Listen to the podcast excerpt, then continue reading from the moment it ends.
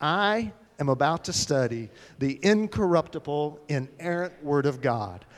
I open my heart to God's message, I humble my mind to His wisdom, and I rest my hopes on His grace. I will accept His rebukes with repentance, rejoice in its truth by faith, and trust in its promises that can never fail. I can be what it says I can be. I can do what it says I can do, and I can change what it says I can change as I trust in His grace and Spirit. I covenant with God. You guys got it. To grow, and I am ready to change as I hide His word in my heart and honor Jesus Christ as the Lord of my life. It's good to see you here this morning, and uh, we're going to be talking about something very significant for every believer to do. Occasionally, all of us need to make sure that we seriously examine our faith. Why? Because it's one of the most important things in our lives. And uh, I believe that sometimes people in our culture take, especially Christians, take the idea of faith rather flippantly. And the Apostle Paul, in talking to the Corinthians in 1 Corinthians in the last chapter, made this observation. He said to them, He said, Examine yourself to see if you are indeed in the faith. And I think that's something every believer should do periodically because we have very scriptural ways of doing that. And so this morning, we're going to be doing a kind of faith examination on ourselves through the Word of God. And the title of the message this morning is Faith Under the Microscope. Faith Under the Microscope. And I'd like to begin this morning by reading the words of Jesus as found in Matthew 25, beginning with verse 31. If you have your Bible, you can turn there. If you don't, you can follow on the screens. But uh, in this passage, Jesus is literally giving us a glimpse into our future. This is a, an event, this is not a parable. This is an event that is in our future. And Jesus is literally showing us an event that every one of us will attend. And I want us to read through his words, and we'll read just several verses here, beginning with verse 31 of Matthew 25. When the Son of Man, which is a term that Jesus uses for himself, comes in his glory and all the angels with him, he will sit on his throne in heavenly glory. All the nations will be gathered before him, and he will separate the people one from another, as a shepherd separates the sheep from the goats. He will put the sheep on his right and the goats on his left. Then the king will say to those on his right, Come, you who are blessed by my Father, take your inheritance, the kingdom prepared for you since the creation of the world. For I was hungry, and you gave me something to eat. I was thirsty, and you gave me something to drink. I was a stranger, and you invited me in. I, I needed clothes, and you clothed me. I was sick, and you looked after me. I was in prison, and you came to visit me. Then the righteous will answer him Lord, when did we see you hungry and feed you, or thirsty and give you something to drink? When did we see you, a stranger, and invite you in, or needing clothes and clothe you?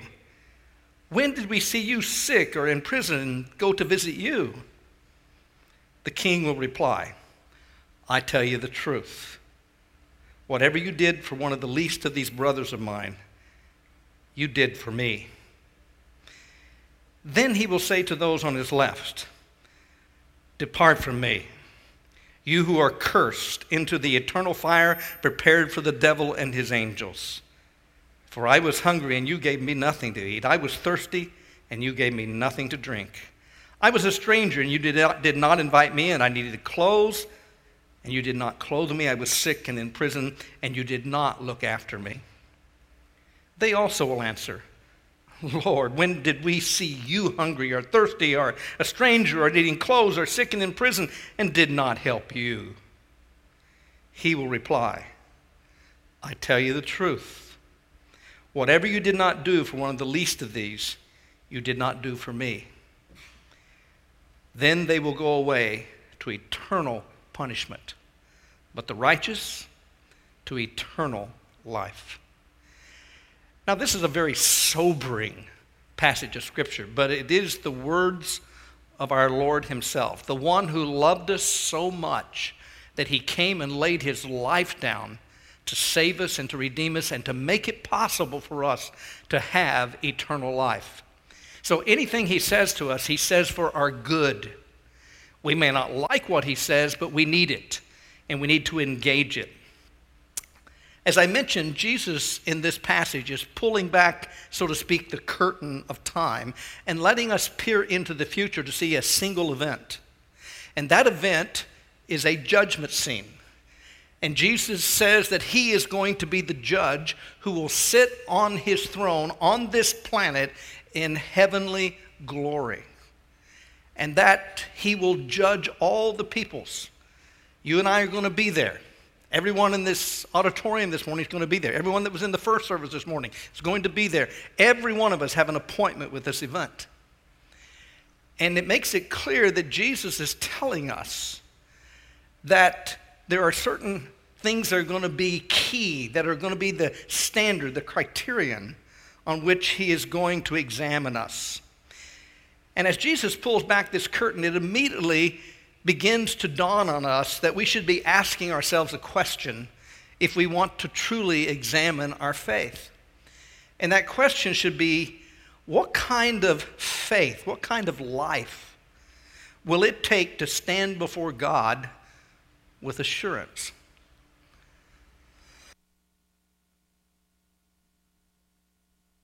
What kind of faith, what kind of life will it take to stand before God with assurance? Now, if you put this passage in context, Jesus, before he begins in Matthew 24, talking about the destruction of the temple and the end of the age and what it's going to be like at the end of the age, and this is clearly part of the end of the age teaching. Jesus had just been through a confrontation in the temple courts with the Jewish leaders, the Pharisees, the Sadducees, the teachers of the law. And they had tried very hard to find some way, to find some little technicality or flaw in him that they could accuse him either to the people or to the Romans. You see, they were jealous of him. He was not the kind of Messiah they wanted. They wanted a king on a white horse. Jesus came as a servant riding into Jerusalem on a donkey. They wanted a conquering hero, Jesus came as a sacrificing servant who was willing to lay his life down for the salvation of the world. It had been clearly spelled out in the Old Testament scriptures. Isaiah had made it very clear that the Messiah would be the suffering servant, and that through his stripes and through his wounds we would be healed, and that he would bear the iniquity of many, and that many peoples, many nations would be blessed because of him. You see, the purpose of Israel ultimately was to carry the Messiah, the promised one, in the womb of the nation, and ultimately to bring to the world the possibility of the salvation of all people. God had chosen Abraham and his descendants not for themselves, and God reiterated that to that to them over and over. I haven't chosen you because you're so good. I didn't choose you because you were the greatest people on the earth. In fact, you weren't. You were the smallest and weakest and most insignificant. But I chose you to make you my own that I might manifest my power through you and bring salvation to the world. And he told Abraham, through you and through your seed, which is, of course, Jesus Christ, all nations of the world will be blessed. Israel was not chosen for itself, it was chosen for the salvation of the world, to bring the Savior, the Messiah, the Redeemer into the world. But they rejected that Messiah once he came. You see, they had rejected their calling. They were not focused on bringing the world to the knowledge of the true God. They were more focused on themselves and their own little sect and their own little situation. They wanted to erect walls between them and the Gentiles, and uh, they didn't necessarily see themselves as those who were trying to bring others to the true God. They had become very preoccupied with their own personal self efforts at holiness and righteousness. Israel had mistaken its call from God. They were supposed to bring the world to God. Instead, they were pushing people away in their own self efforts. It's important for us as the Church of Jesus Christ to not make the same mistake. We are the people of God. That's a wonderful reality. Everyone who puts their faith in Jesus Christ has become a son and a daughter of Abraham. We get all the promises to Abraham and all the promises that come through the Messiah, Jesus Christ. We are the ch- true children of Israel because we have become the children of Israel through Abraham, who is, of course, the father of the, of the people of God. However, we must never begin to think that we are saved simply to have a holy club. Now, it is true that God has saved us.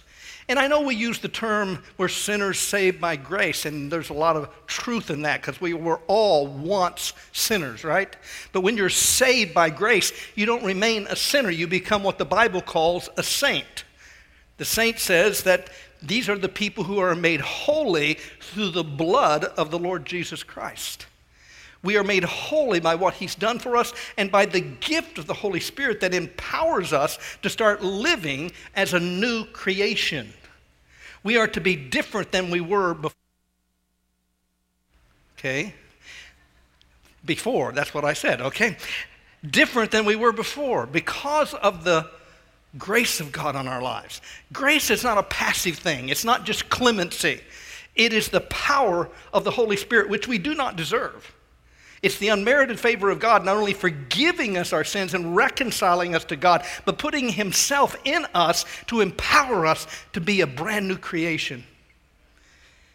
So the church must never begin to think that we are here to show off our personal holiness. We are not. We are here to be a holy people. We're called to that. Be holy, for I am holy, says God in the Old Testament, and is repeated by Peter in his epistle. But we must remember that the church is here as a holy people through the blood of Christ to call sinners to salvation. We are here to live such a life that it becomes the kind of life that God, the Holy Spirit, can call on the witness stand of other people's lives because He's the counselor, the advocate, the lawyer who's trying to win the case for salvation in every life. And if we are living the life, He can bring us on the witness stand, and our life has an impact that can help win that case. So we must not make the mistake that Israel made, turning inward and making everything about ourselves.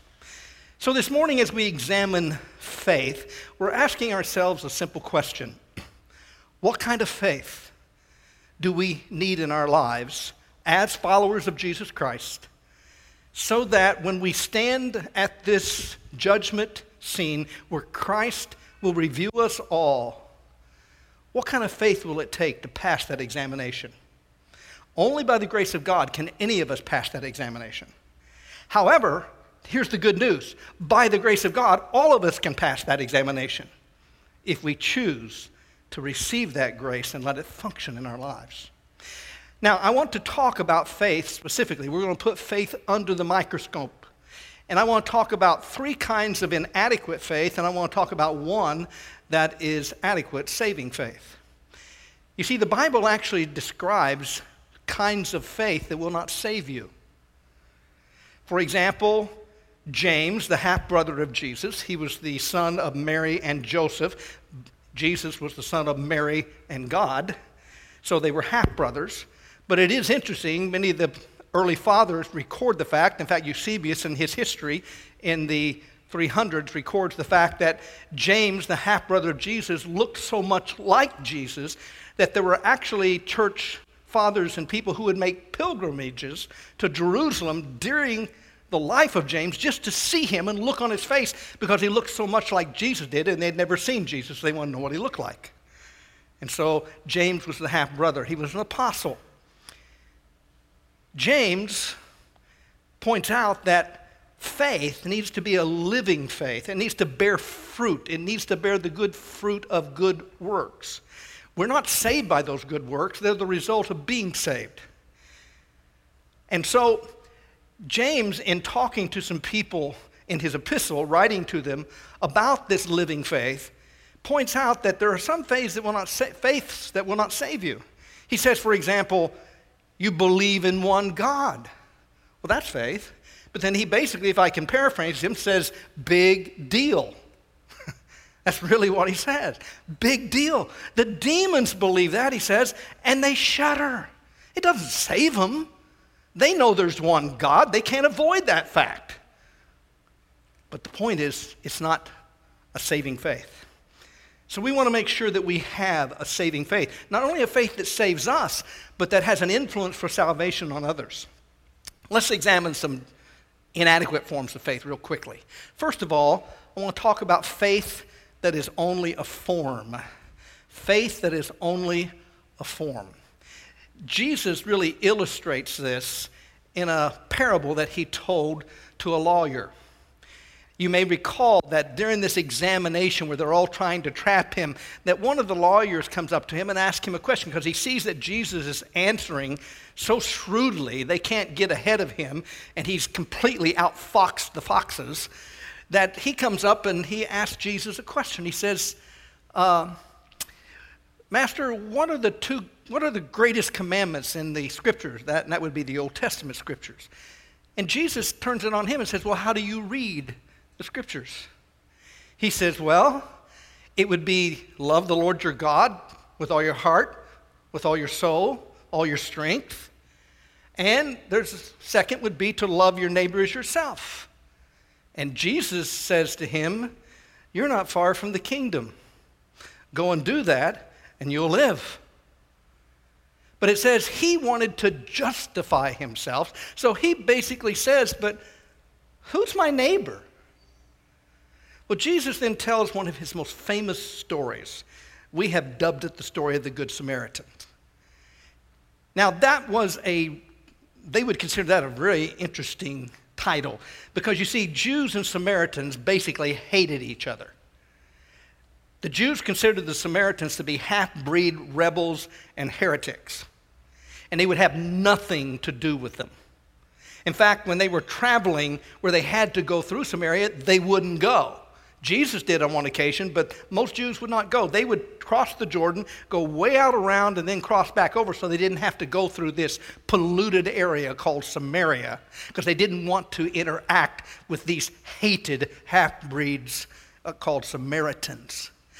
But Jesus says in his story, there was a man traveling the road to Jericho between Jerusalem and Jericho. Now, that was a very dangerous road filled with deep wadis and canyons, and often bandits hid out in those canyons and they would attack people, kill them, and take all their possessions. And Jesus says that some bandits attacked this man, stripped him of everything, and left him for dead. He wasn't dead, but he was nearly dead. Then Jesus has his setting and he begins to describe what happens next. He says, A priest, someone that represents God, someone that represents religion, someone that represented the best in their Judaism, comes down the road and he sees the man lying beside the road. And we don't know exactly what goes through his head, but we do know this. It was probably something like this Bandits have attacked this man. He's nearly dead. I wonder if they're around. I may be in danger, and he probably was. But then he might have also had thought something like this Well, I'm on my way to the temple to serve, and if I touch this man and he turns out that he's dead, I'll be unclean and I won't be able to serve. And this is my one time this year to serve at the temple. I can't get involved. But whatever his reasoning, Jesus says he moves to the opposite side of the road from where the man was lying and acts as if he doesn't see him and just simply passes by and leaves him to die. Well, religion gets a second chance. Then comes a Levite. This would be like uh, the church staff.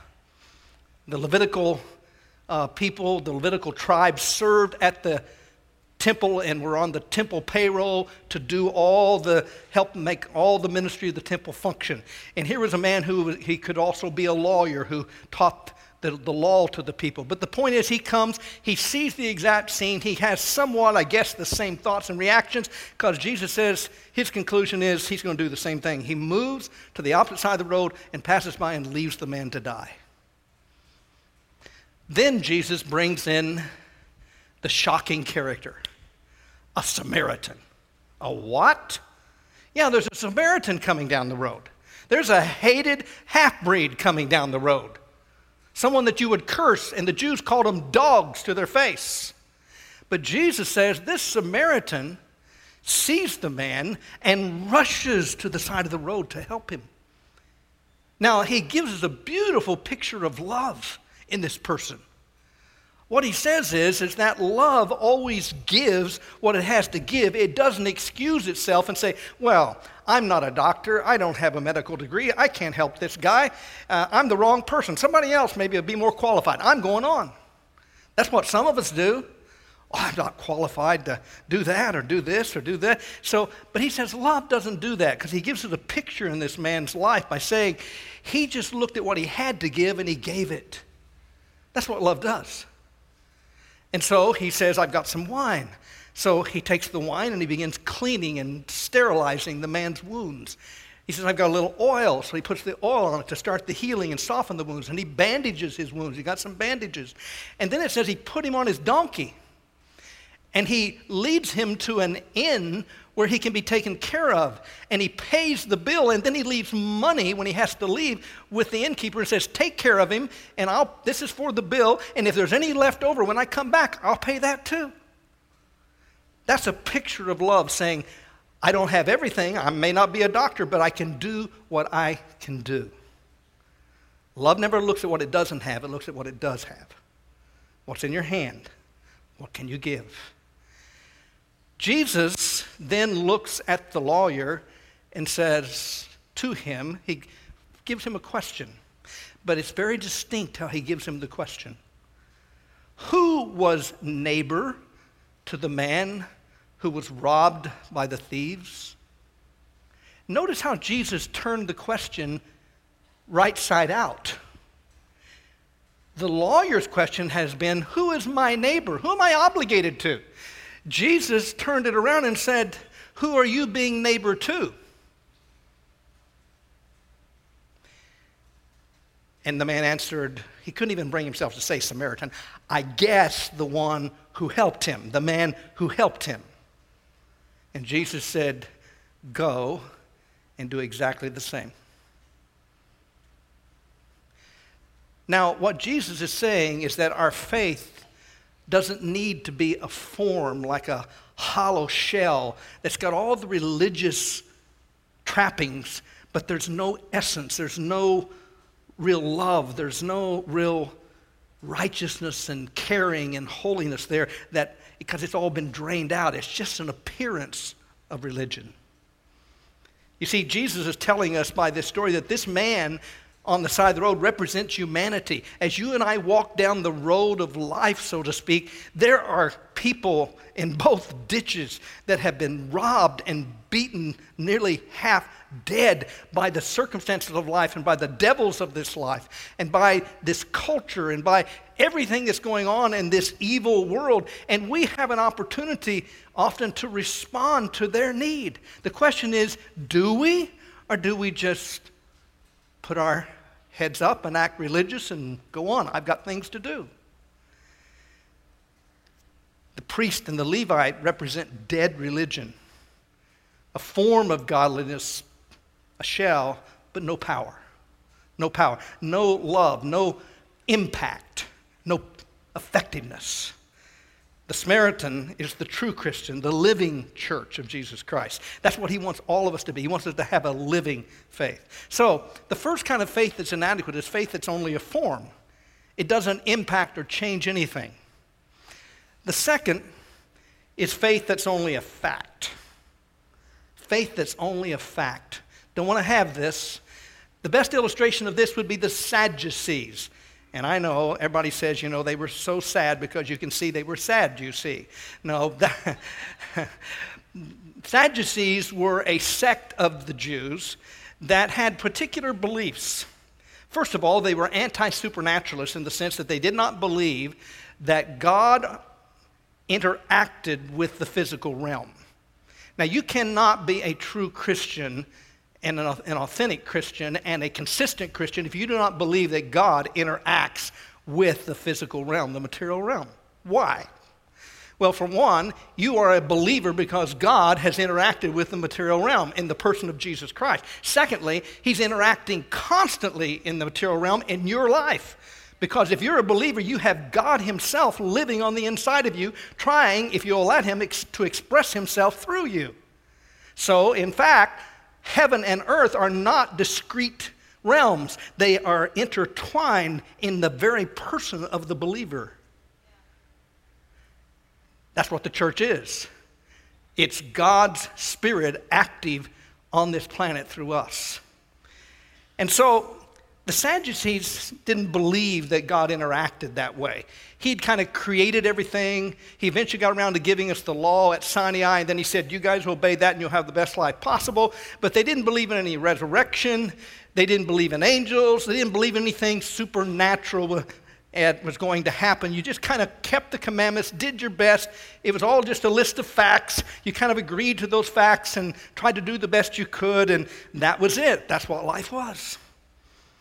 Jesus, in interacting with these Sadducees during this entrapment attempt, they came to him with a kind of silly story about a lady who had married a man. He died, then one of his brothers, as obligated by the law, married her to try to have uh, children for his brother's uh, namesake. And then he died too, and then so on down through seven brothers, and none of them left any children. But the point is, is that they said to Jesus, Now, Jesus, if this happens, whose wife is she going to be since she was married to all seven brothers? you can almost see Jesus roll his eyes because of what he's saying. This is silly. He basically tells them that at the resurrection, they're not going to be husband and wife. There's going to be deeper types of relationships. He says they're going to be like the angels of heaven who don't marry. But the point is this Jesus then replies and says, You're in error because you do not know the scriptures or the power of God. That's Matthew 22 29. You're in error because you do not know the scriptures or the power of God. Now, that sounded probably strange to some of their ears. Many of them could quote verbatim the first five books of Moses. They could quote a majority of the Psalms. They could quote much of the prophets by memory. And Jesus says, You don't know the scriptures? What do you mean we don't know the scriptures? Well, it's not about quoting it, it's about really letting it speak to you and say to you what it actually says. They had reinterpreted to mean what they wanted it to mean. They had imposed their meaning on Scripture instead of letting Scripture impose itself on their perspective. And so, Jesus said, You don't know the power of God. You don't realize He really is in interaction with us. He is the living God. And there is a resurrection, He told them. In fact, He said to them, Have you not read where God says, I am the God of Abraham, Isaac, and Jacob? He said, He's not the God of the dead, He's the God of the living. And that shut them up. But the point is, is your faith cannot simply be a list of facts you consent to, but you do not live your life in obedience to. These Sadducees had turned the faith into just to a list of facts. And there's a lot of Christians, unfortunately, who their faith has kind of become a list of facts. I believe the facts of the gospel. I believe in Jesus. I believe he was God incarnate. I believe he was raised from the dead. And that's all good. You've got to believe those things. Scripture makes that quite clear. But if that's all it is, not good enough. That is just faith that's only facts. And facts won't save you. In fact, you can even have a passionate faith about certain aspects of what it means to be a Christian. For example, there are some people who get all churned up about. Uh, you know, miracles and all those things. And God still does miracles, don't get me wrong. But they get all churned up about miracles and prophecies and dreams and all this kind of stuff. And Paul talks about them being carried away by all this stuff. And he says they puff themselves up with their idle notions. But Jesus also had something to say about you can get real passionate about miracles and faith and stuff and still not have a living faith. In fact, in Matthew 7 21 through 23, here's what he says Not everyone who says to me, Lord, Lord, will enter the kingdom of heaven, but only, notice these words, but only he who does the will of my Father who is in heaven. What gets you in there? Doing the will of God. What is the will of God? Love God, love others, as we learn. Then he says, Many will say to me on that day, Lord, Lord, did we not prophesy in your name? And in your name drive out demons and perform many miracles. Now, I want you to notice Jesus doesn't go, No, you didn't do that. They had done all that, and they had done it in his name. But notice what he does says. Then I will tell them plainly, I never knew you. Away from me, you evildoers. What's the problem here? These people may have been doing all that, and we don't know by what power they were doing it, and they were doing it in the name of Jesus, but Jesus says, You're not the ones doing the will of my Father in heaven. You're not the ones living by divine love. And so he sends them away to perdition. You see, even supernatural facts will destroy your soul if they are more important to you than knowing, loving, and obeying Christ. In the same way, mere doctrinal correctness is deadly if we forget that a relationship of love with God and each other is at the center. This is borne out in what the resurrected Christ says to the church at Ephesus in Revelation chapter 2. In Revelation, Jesus is speaking to the churches and he sends a letter by, by John to every church. And here's what he says to the church at Ephesus. And it, it's at first begins very positive. He says, I know your deeds your hard work, and your perseverance. Oh, that sounds good. I know that you cannot tolerate wicked men, that you have tested those who claim to be apostles but are not, and have found them false. This church is doing its work. You have persevered and have endured hardship for my name and have not grown weary. Oh, well, if he ended there, we'd say, wow, that's really good. But then he says this Yet I hold this against you you have forsaken your first love. Remember the height from which you have fallen. Repent and do the things you did at first. If you do not repent, I will come to you and remove your lampstand from its place. In other words, I will destroy you as a church. Here is a church that is doctrinally pure, passionate for the truth and doctrine and has jealously defended the doctrinal purity and orthodoxy of the church, but Christ threatens them with destruction because of one grave lack. They have forsaken, they have abandoned their first love. Here we see Christ driving home the very same truth that he gave to the Apostle Paul in 1 Corinthians 13. Without love, you're nothing. If it isn't love driving that doctrinal purity, if it isn't a love for God and a love for those he loves, it counts for nothing. Now, sound doctrine is necessary, don't get me wrong. The Bible constantly admonishes us to be sure of that. In fact, Paul, in his training of the young pastor Timothy, said this in 1 Timothy 4:16. He said, Watch your life and your doctrine closely. Persevere in them, which means hang on to them. Because if you do, you will save both yourself and those who hear you, those your hearers. But the core of all sound doctrine is Jesus Christ. Why is that true? Because Christianity is personal, not philosophical. You don't become a Christian by learning a philosophical system and having some kind of worldview that's around some kind of philosophical system. You become a Christian when you fall in love with and obey the person of Jesus Christ. It's a personal relationship, not a religious system.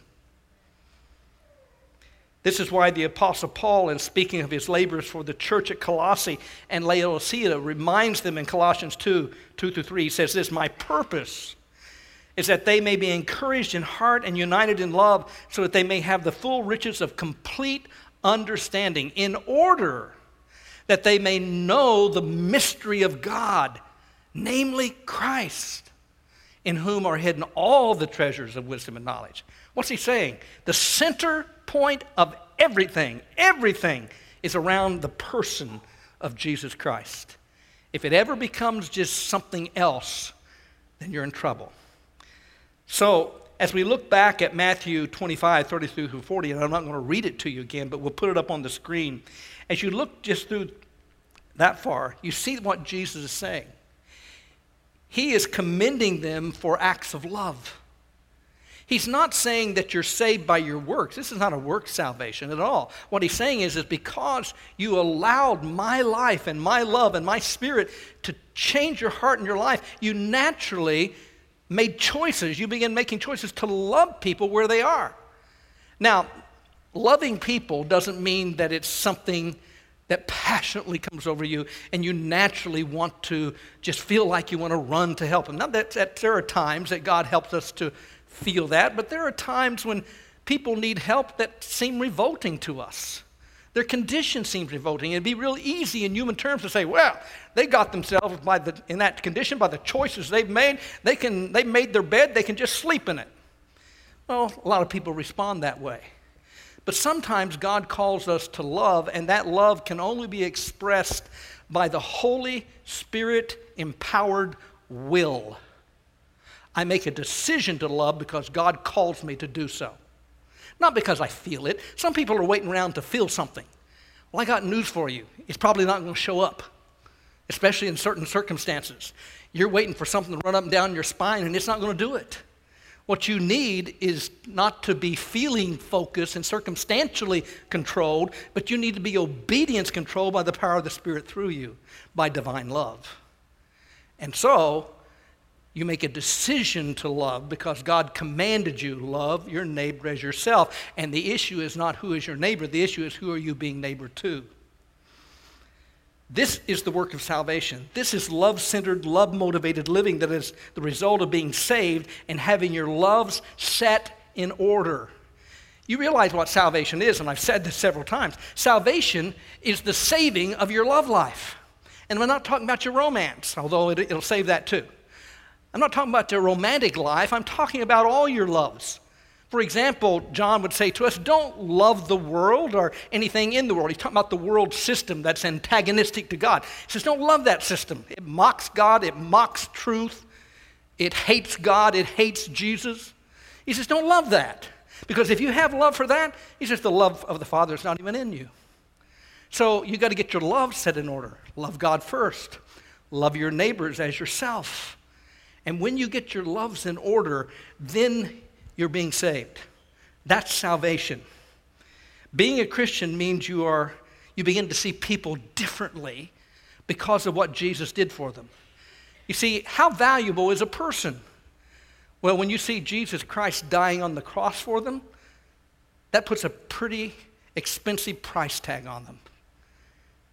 That's the estimation of how much God has valued us in his love. And so we see people through the work of Christ, through the love of Christ. We do not value them based upon how sin has twisted them or marred them. We value them because Jesus died for them. So, in this passage in Matthew 25, there's a sense in which we could say that Jesus is saying to us, in effect, and he's talking about himself, but do you see him or do you see me in their eyes? Do you hear him or hear me in their cries? Have you learned to serve the Lord by serving them?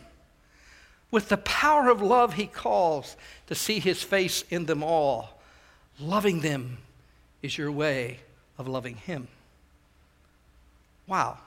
That's almost as if God said, You know, I want you to love me, and I need to give you a practical way to do that. I'll just put you in each other's way, and when you love each other, you're loving me. And Jesus takes it personally.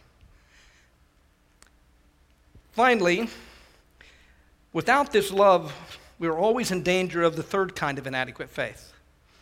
And that is faith that's only a farce. Faith that's only a farce. Now, we all certainly want to avoid that. And I pray I'm talking to no one that needs this. But the point is, this is part of the examination. The point is, is that the Pharisees would be a good example of this. Jesus, after the Pharisees tried to entrap him, begins to preach a very scathing message to them in particular and all the Jewish leaders. And uh, what he does seems very, very harsh. But you must understand, he has over and over and over again tried to reach these people. He's performed miracles before them. He's actually taken a man without eyes, made mud balls, and created some eyeballs for him. He's done things that only God could do. And each time they reject the miracle, they reject him, and they're trying right now to find a way to kill him. And Jesus finally just turns to the crowds and rips the mask off of their hypocritical faces and says, I know exactly what you are, and I'm going to expose you to everyone. And he does that as an act of love. Because what he's saying is, nothing else has worked. This is my last chance. This is my last thing I'm going to do to try to wake you up. Because you don't have to die in your sins, you can repent. Jesus really loves us that much. Now, we know he did succeed with a few of them. Joseph of Arimathea became a disciple, silently and quietly because he was afraid of his position. Nicodemus, it seems, became one as well. And the early church fathers tell us that both of them continued as disciples of Jesus after his resurrection. But the point is, is that by and large, they rejected him. And Jesus is doing everything in his power to wake them up, to get them to repent. And here's what he says to them in Matthew 23 25 through 28. He says this. Woe to you, teachers of the law and Pharisees, you hypocrites!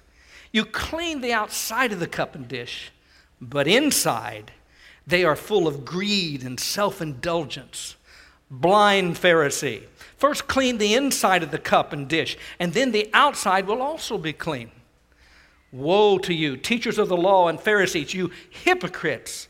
You are like whitewashed tombs, which look beautiful on the outside, but on the inside are full of dead men's bones and everything unclean. In the same way, on the outside, you appear to people as righteous, but on the inside, you're full of hypocrisy and wickedness. Now, if a preacher were to get up and preach to people that way today, he'd empty the church really quick. but I'm just simply reading the words of Jesus, and those were addressed specifically to this group but we can learn something from it. Wherever faith is turned inward and becomes a spiritual neurosis, obsessed with its own self and its own spiritual condition, its own spiritual accomplishments, it becomes a farce. It becomes a form of hypocrisy. You see, God has called us to holiness, but if your pursuit of holiness is all about self effort and self righteousness and rules and regulations, and it's all about legalistic holiness, legalistic holiness is unholy. It makes you a hypocrite because you can't even live up to your own ethical standards without the grace of God. And if you try it in self effort, you simply fail, and then you have to try to justify yourself. So you start judging other people to make yourself look good.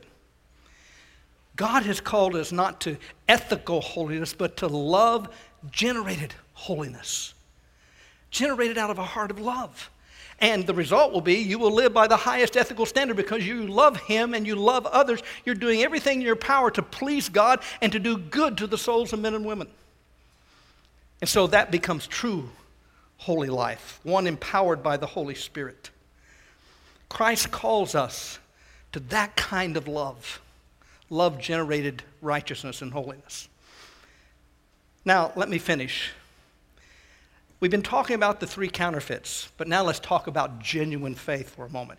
And I could spend a whole series on that, but obviously I'm not going to. We're just going to quickly make a couple of points. Here we're going to talk about faith that is a living force. We've talked about faith that's only a form of godliness but denies the power. We're talking about, we've talked about faith that's only a list of facts. I believe this, I believe that, I believe that, but it really doesn't change your life. It doesn't change the way you live. We've talked about faith that could even be a farce, where it's kind of a front for what's really going on in your life. But here we're talking about genuine faith, faith that's a living force. Now, there's a lot the Bible has to say about that and what it looks like. Jesus talks about He's the true vine, we're the branches, and if we're abiding in Him and we're remaining in Him, that it causes us to bear fruit. And that fruit is the character of Jesus, which attracts people to the kingdom. But let me just make a quick comparison. Some people think that the Apostle James, the half brother of Jesus, and, uh, and the Apostle Paul have a different theology, that somehow they conflicted with each other, which is simply not true. For example, James talks about the fact that if you have a living faith, it will show up in good works and good fruit in your life. Now, he doesn't say you're saved by good works. He says if you got a living faith, good works will be the result. Now, the Apostle Paul comes along and in talking about how we're saved says, no one is saved by good works. No one is saved by what they do. No one is saved by keeping the law. He says you're saved by faith working through grace, and you're saved by faith and grace alone. That's it. No one can boast about their good works because that won't save you. But the Apostle Paul makes it clear that once you're saved by that faith, that God has recreated you to do good works. You are his poema, as it says in the Greek, his masterpiece, so that you can do the good works he's laid out ahead of time for you to do there in Ephesians. Now, the point is, is that if you were to look at what Paul and James are teaching, they're teaching exactly the same thing, one from one end of the spectrum and one from the other. Because the Bible doesn't want you to miss either one of those truths. The truth is, you're not saved by works. You're saved by putting your faith in what Jesus did for you. It's a completed work. You put your faith in Jesus Christ, you are made holy through the blood of Christ. You're forgiven through the blood of Christ. And you are given, though you don't deserve it, the merits of having God the Holy Spirit live in you. And you become the intersection between heaven and earth. Your life is an intersection between heaven and earth. God is manifesting himself through you. That's what it means to be a believer. And James is saying that when that happens, the result is you're going to start living like Jesus. Because if you got Jesus on the inside of you, you can't have Jesus on the inside of you and not start acting like Jesus because Jesus is Lord. Jesus is the creator of the universe. He's going to change you. You can't have the fire of God burning in you and not be changed. On the other hand, Paul, how do we see that Paul agrees with that? Just look at his life. If you were to have a contest on planet Earth, leaving Jesus out of it, and say, what human being did the most for the world and probably deserves salvation, although nobody really deserves it, but if you had such a, you would probably pick the Apostle Paul. In fact, we're here this morning as believers because the Apostle Paul suffered stoning and suffered beatings and did all that so he could get the gospel to Asia Minor and Europe, and we Gentiles could become believers in the Lord Jesus Christ. His impact is still rolling down through history. His life has impacted billions of Christians. So if you were going to pick anybody, it'd be the Apostle Paul. So don't tell me that Paul didn't believe good works come out of your faith. He spent his whole life pursuing doing good things for God.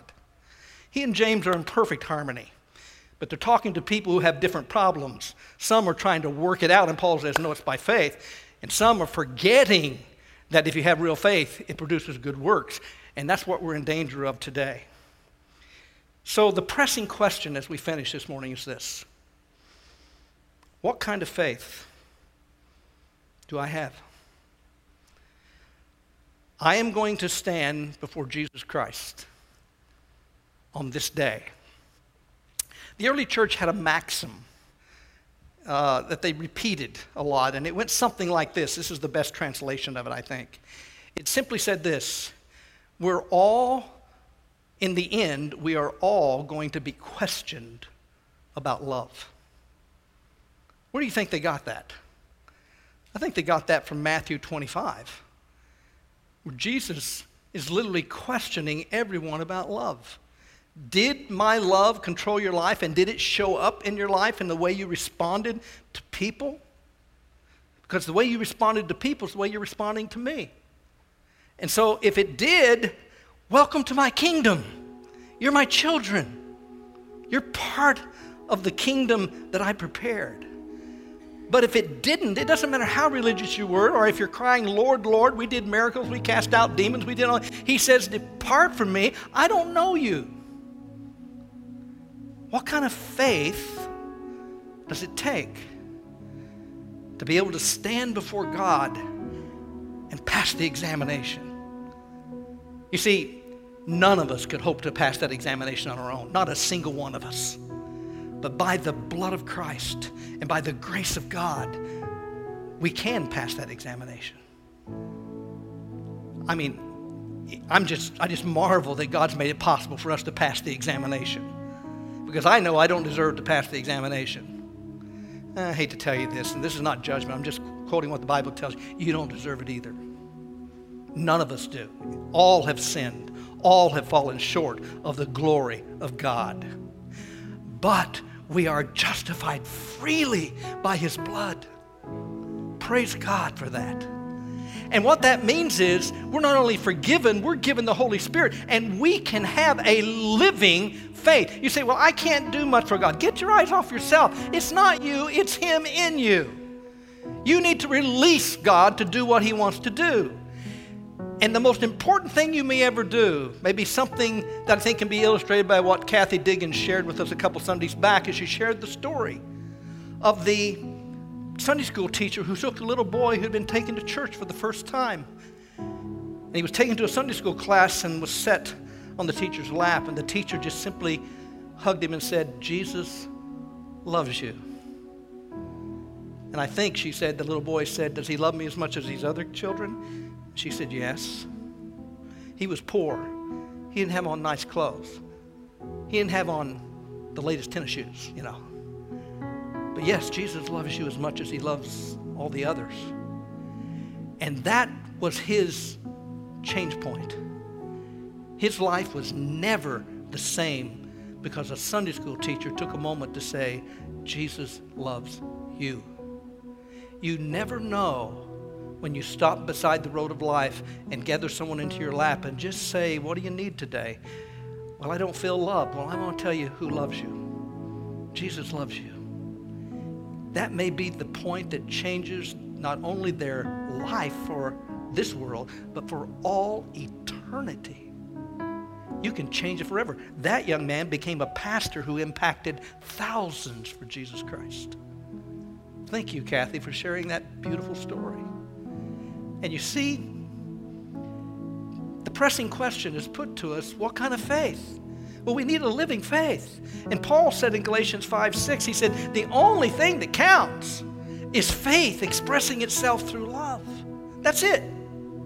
You, you get that, you've got it all. You can stand before Christ on that day, and he will say, Welcome, come, and take the kingdom because you had faith expressing itself through my love.